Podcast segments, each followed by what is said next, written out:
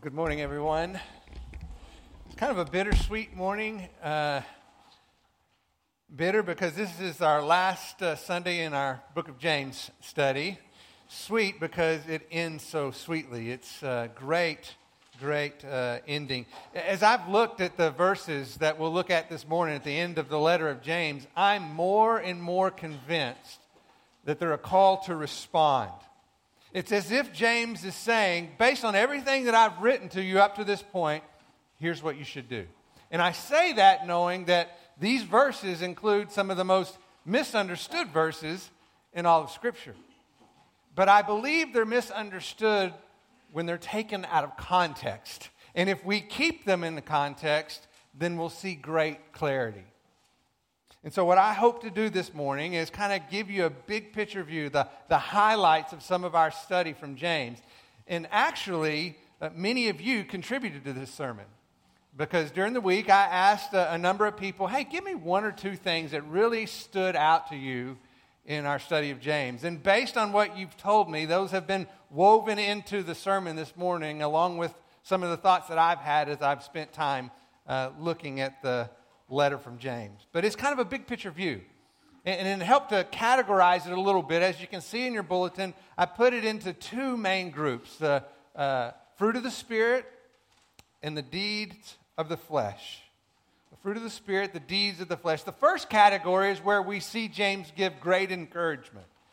And then the second category is where we see his admonishment, which is exactly what you'd expect from a shepherd who is trying to, to lead a church body. He's encouraging us to, to grow in our obedience to Christ. And he's admonishing us in places where we are known to compromise. And I hope you found, as I certainly have, as we've gone through the letter of James, that those early Christians are really not all that different than you and I. Because there were plenty of things that spoke to me, as I'm sure they did to them. So before we look at the Word together, let's go to the Lord in prayer.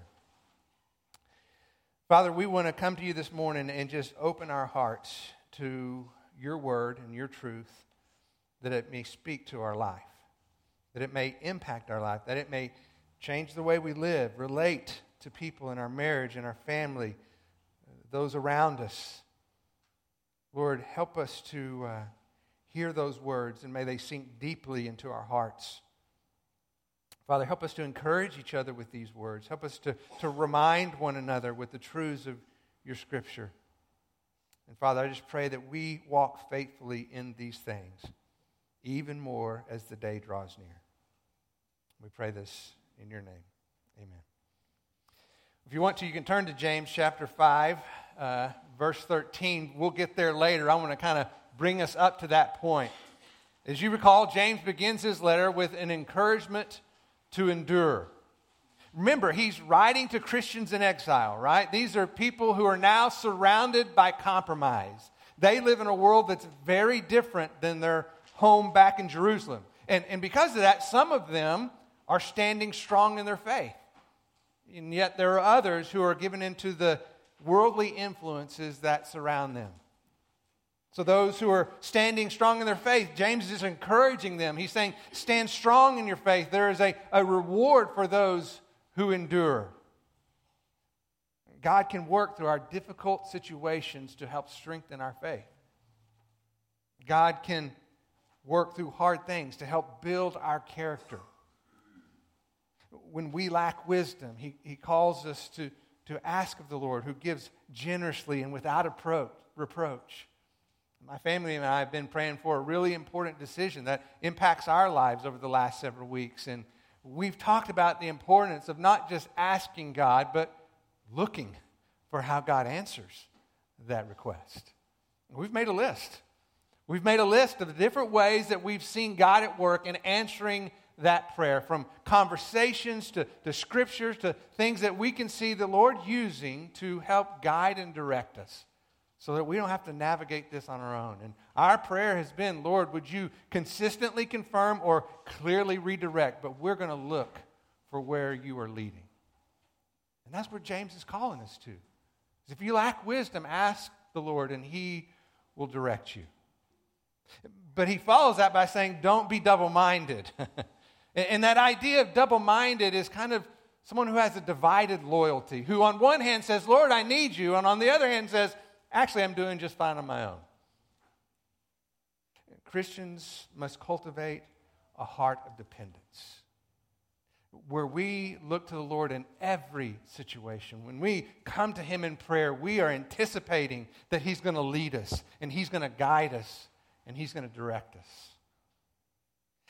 We have to live with an everyday conviction that apart from you, Lord, I can do nothing. That song that we've sung before, every hour I need you, it's not an overstatement. It is a statement of truth from the words of Scripture, from the mouth of Jesus, who reminds us, apart from me, you can do nothing. But we also know the Scripture follows that in Philippians and says, but through Christ, you can do all things. For he, he is the one who gives you strength. You see, James doesn't want us to, to depend on things we do or things we have. He wants us to ultimately find our security in the one who has us. The one who promises the crown of life to those who persevere. We also know that in the midst of this encouragement that James has been given to those who are in a difficult place, he calls us to, at the same time, take responsibility for our sin. Because he realizes, as was the case for them, as is the case for us, we all fall short. We all make mistakes. So don't blame God. God cannot be tempted, nor does he tempt anyone towards evil. In fact, don't even blame Satan. The devil's not the one that made you do it. James says that each one of us is tempted and carried away by our own lusts. And so we must war against sin. And listen to me, praise the Lord that the battle even exists. Because apart from Christ, we are dead in our trespasses and sins. Apart from Christ, there is no struggle. We are content in our compromise. But through faith in Christ, we have died to sin. It is no longer I who live, but Christ who lives in me. I am alive to God through Christ Jesus. Sin has lost its grip. Instead, we are covered by grace. We are empowered by the Spirit of God. Our victory over sin is not what we do for God. It is the result of what God is doing in us as we put our trust in Him.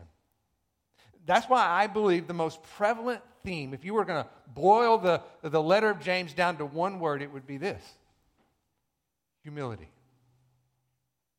Humility. God opposes the proud, but He gives grace to the humble. So humble yourselves in the presence of the Lord, and He will exalt you. I've said it before, and I believe it's true. I think a teachable heart may be the most important quality in a Christian's life. That's why James talks about cultivating a heart that is quick to listen, slow to speak, slow to anger. Out of all the verses in uh, the letter of James, that may be my favorite. Be quick to listen, slow to speak, slow to anger. A heart that is both a hearer of the word, but also a doer of the word, so that our profession of faith matches our practice of faith, especially when it comes to caring for those in need. Because we all know, this is evident to every one of us, it's the wealthy and successful that get all the attention in this world. It is the poor and the lonely who are most often forgotten. And Christians, you and I, we are called to care for the ones the world overlooks. We must embrace the outcasts of our society. That's why we've done things like we've done with Lubbock Impact or Operation Christmas Child or any of the number of things that we do throughout the year, if nothing else, to keep us connected to the outcasts. Because the reality is, we can get lost in showing favoritism just like the world around us. And that can play itself out in being around people who are just like us. People that don't come with all that extra baggage and messy lives. But the church is called to be a hospital for the hurting, not a place for the perfect. Like the Scarborough family taught us, we must learn to embrace the awkward, to enter into hard places with those who are struggling. And not because we have the right words, but because we have the right heart. Our devotion to Christ compels us. It compels us to have compassion for people. It's what James defined for us as the royal law of love. And it's the law we're called to live by. Now, as he continues in his letter, James addresses an issue for the early Christians that I believe is just as prevalent for us. He confronts those who say all the right words without doing the right thing. You remember the example he gave in James of the man who didn't have food and didn't have sufficient clothes, and the Christian who encountered him and said, "I'll pray for you. Go in peace. Be warm. Be filled." And James says, no, no. That's not how it works. A profession of faith without a practice of faith is no faith at all. Those who don't show love don't know love. Faith without works is what? Finish it. Faith without works is dead. It's dead. And so James goes back to the basics.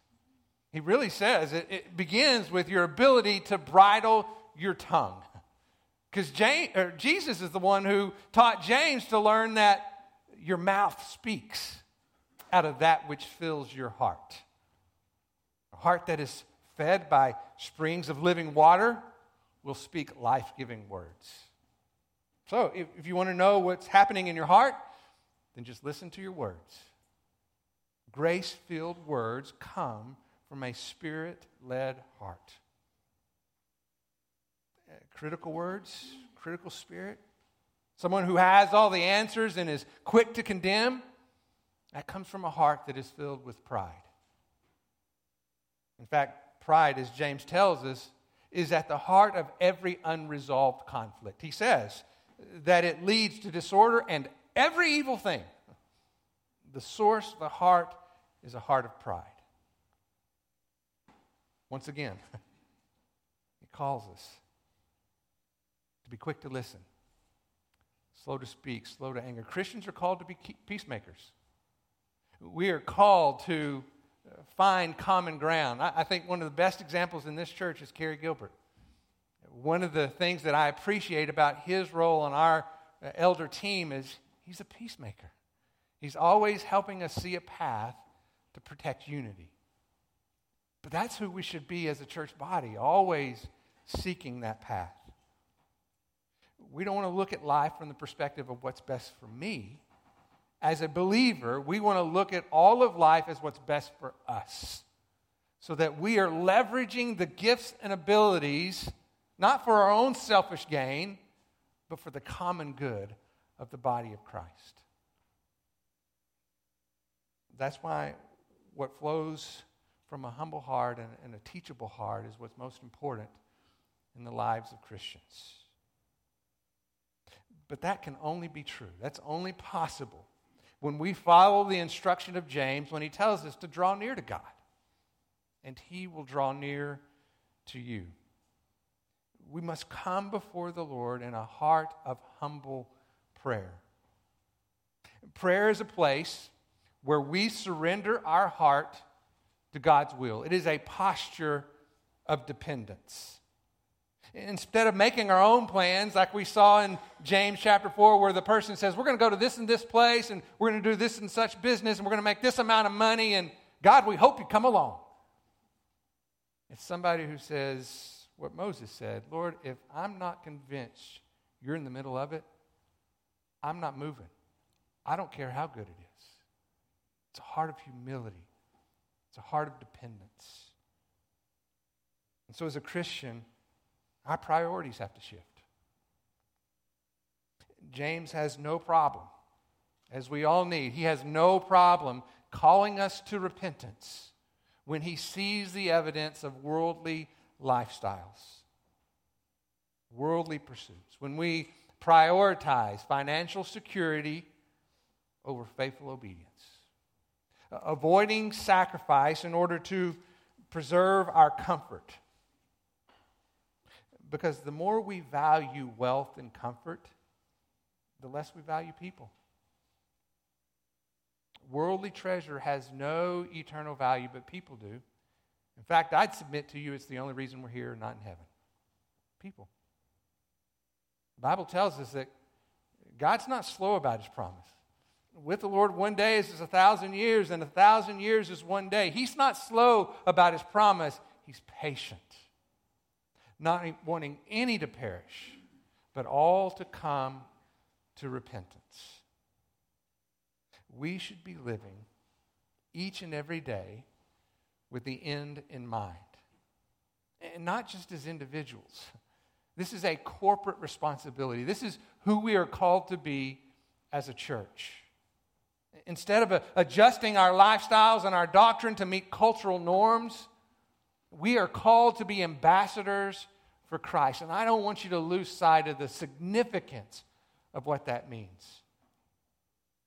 Knowing that, that as an ambassador for Christ, God is making the same appeal through us that he made through the person of Jesus Christ. That's why Paul says, we beg you, on behalf of Christ, be reconciled to God, knowing that he who knew no sin became sin, so that we might become the righteousness of God through him. That's the message that we are called to live by and to communicate to those around us. And so after all of these things that James has written, I believe he now closes the end of his letter saying, based on what I've said, here's what you should do. Look at verse thirteen in chapter five. This is what you should do. Is anyone among you suffering? Let him pray. Is anyone cheerful? Let him sing praises. Is anyone among you sick? Let him call for the elders of the church and let them pray over him, anointing him with oil in the name of the Lord. And the prayer offered in faith will restore the one who is sick, and the Lord will raise him up. If he and if he's committed sins, they will be forgiven him. Therefore, confess your sins to one another. Pray for one another so that you may be healed. The effective prayer of a, of a righteous man can accomplish much. Elijah, as an example, was a man with a nature like ours. And he prayed earnestly that it might not rain, and it did not rain on the earth for three years and six months. And he prayed again, and the sky poured rain, and the earth produced its fruit. My brethren, if any among you strays from the truth and turns one turns him back, let him know that he turns a sinner from the error of his way, will save his soul from death, and will cover a multitude of sins. I'm convinced that as James closes his letter, he's calling us to respond. And specifically, I, I believe he's calling us to respond in prayer. It's explicit. If you're suffering, then pray. And draw near to God, and he will draw near to you. Maybe that suffering is a result of, of a difficult trial, a, a hard situation that you're in the middle of. Maybe that suffering is a result of sin. But in either case, the solution's the same. Pray. Draw near to God, and he will draw near to you. Hey, and if things are going well, then sing praises.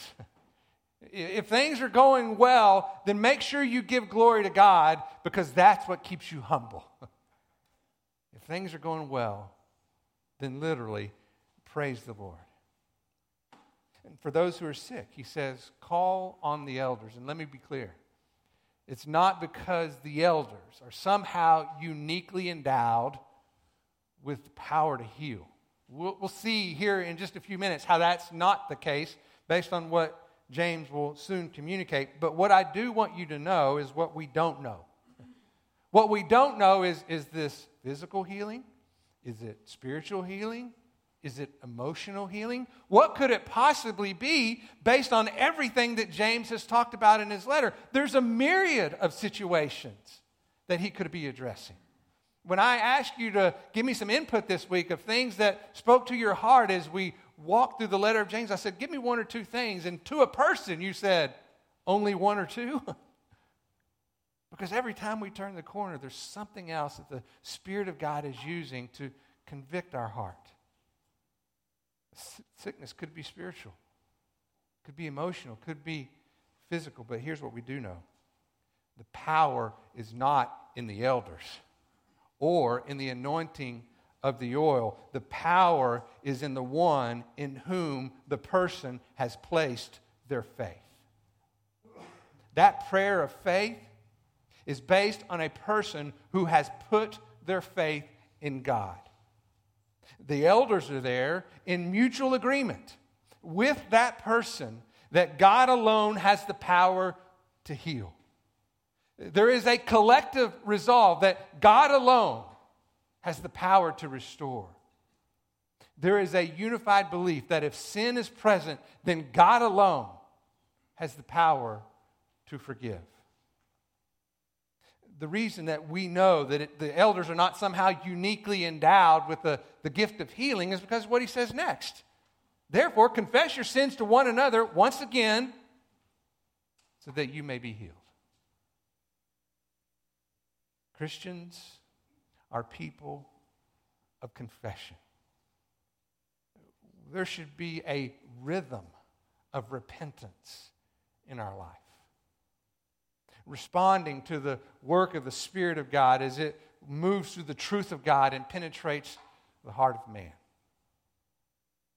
Prayer is a posture of dependence. It reflects a heart of humility. That's why it should be a trademark quality of the Christian life. In order to emphasize his point, we see that James turns to Elijah, the prophet. Now, one of the things I want us to understand is he's not turning to Elijah just to say in some way that, gosh, if you pray hard enough like Elijah did, look what could happen. You could even make it rain. We know that's not true because of what we just walked through a week or two ago when he told the farmer, be patient because you know only God can make it rain. The right rain at the right time. Only God has that ability. You see, the example of Elijah comes in the context of a time in Israel's history that, where they were ruled by a man named Ahab. Ahab, arguably, is the most evil king in Israel's history. Remember Jezebel, his sweet wife? Not so much, right? Well, God told Elijah that it would not rain as a judgment against Ahab. Before he ever uttered a prayer, God told him what would happen. So the power of Elijah's prayer was not in Elijah. It was in Elijah's ability to align his prayer with the spoken will of God. The absence of rain was the judgment of God on sin in Israel's history. The power of Elijah's prayer, the power of the elder's prayer, the power of your prayer is not in the power of the person. It is in the power and the one to whom you pray. God alone can bring healing. God alone has the power to restore. God alone can forgive our sins. The power is when our prayer aligns with God's will as is proclaimed in God's word. We pray not to change God's mind or somehow to move him towards our desire. We pray because God changed our heart so that we desire his will. That's why we pray. since we know that's true, then why, why wouldn't the church be marked as a people of prayer? Okay, you tell me. You're reading this letter from James. You've just seen how he closed it. What are you going to do? What are you going to do? Somebody tell me. What are you going to do? One word. But we are. We're a people of prayer. So guess what we're going to do this morning? We're going to pray. And this is a little unorthodox. I understand that. This is outside of our norm. But I cannot get past how James closes his letter with a call to respond in prayer. And far be it from us to walk out of this room without hearing his word and doing what it says. And so here's how I want us to do it this morning. I want us to begin with just a prayer of praise. And I'm going to give you the opportunity, just where you are now, in the quietness of your heart, to, to give praise to God for where he's at work in your marriage, in your life, in your family, in your job, wherever it is that you see God at work, that, that you can only credit to the work of his hand, and give him praise. Remember, praise is what keeps us humble. And so if you don't have anything to praise, what does that say about your heart? And then in just a few moments, I'm going to give an opportunity for anybody who feels comfortable just to speak that praise. What are you wanting to give God praise for? And let's praise him together as a church family. And I do want you to see it this way. I mean, think about in the next few days, many of you to be together with family, and you know how enjoyable it is to gather around and to be with the people you love. Why would this be any different? We're a family, so let's share this time together uh, in the safety and security of the love that we have for each other. So just take a few minutes and go before the Lord with a heart of praise. So for those who feel comfortable, I would just ask that you speak out loud, God, I give you praise, and then share that praise with our church family. Yeah. And I echo that because I've seen the evidence of God's work in those two boys, those two men specifically, who have come beside you to support and love you. And Randy, you've always been faithful in that as well. But just the Lord's work in y'all's lives is so evident. Praise the Lord for that. Being in a different country. We're thankful for your parents too, Josiah. And just so you know, it's Chuck and Carla Topp ministering as missionaries in Mexico. And just as he said that they have ministered to him, they have ministered to many of us in the very same way. Praise the Lord. I love that. Praise the Lord. I was thinking the same thing. I was thinking about how marriage is kind of like a dance. And there are times whenever I need my wife to come and support me, and there are times when she needs me to come and support her. And there's just a dance of love that allows us to care for one another. Praise the Lord. I can't tell you how many times I've been called to a hospital. And no matter how hard and how fast I try to get there, some of you always beat me there.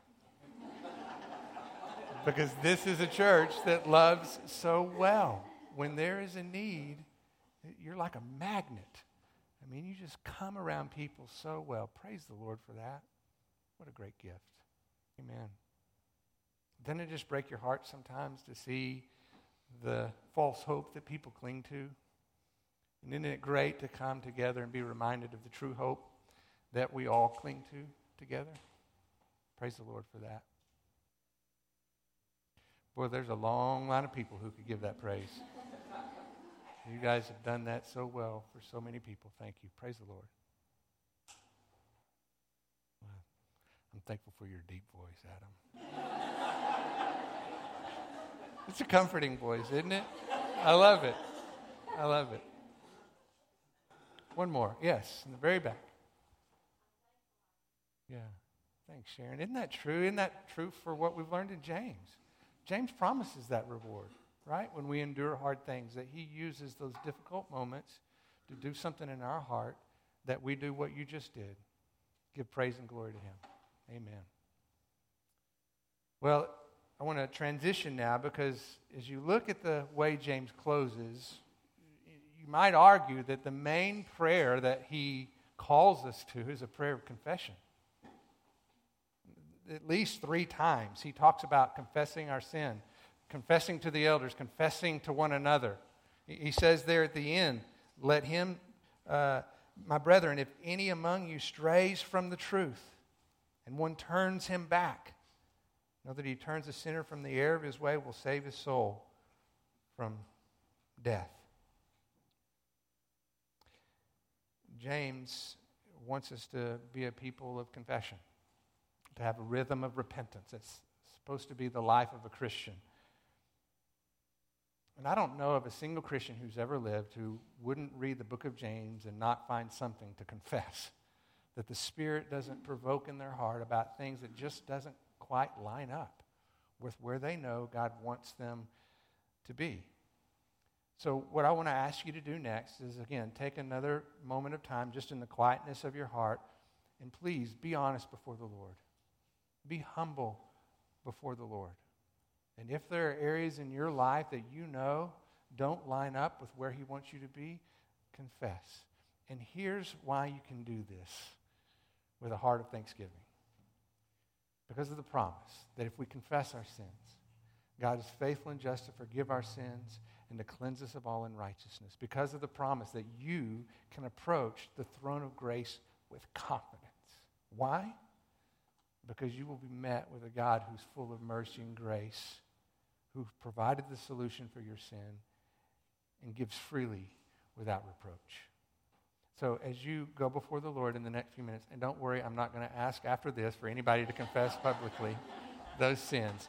But I do want you to be honest before the Lord and just use this time, because is it not true for many of us? I'll just say for myself, I don't do this often enough. I don't have enough quiet space to really be honest before the Lord.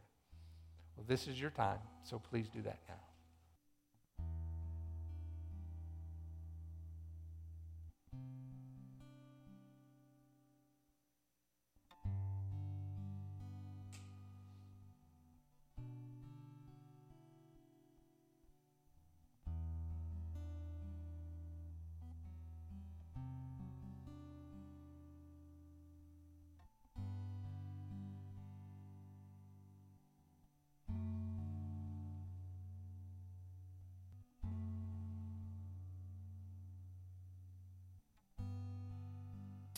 Finish up, I think there's one more thing that we should uh, do, and we'd be remiss if we left if we didn't. And that's just to take some time to pray for one another.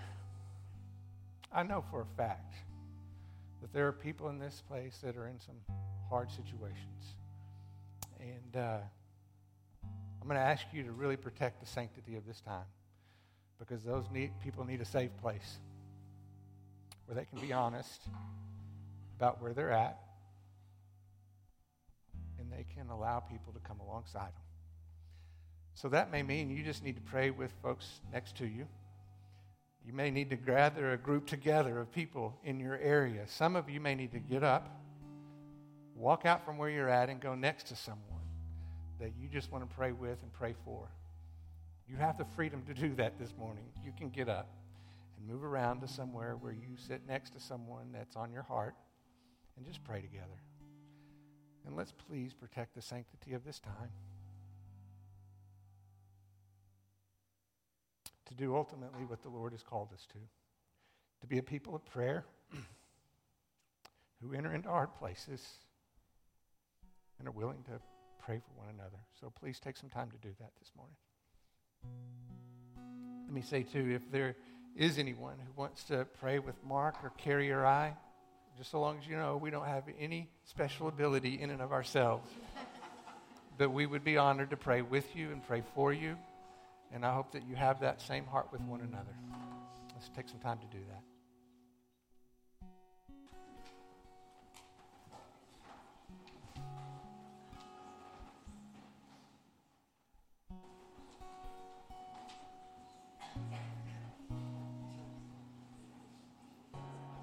If I could, let me call you back.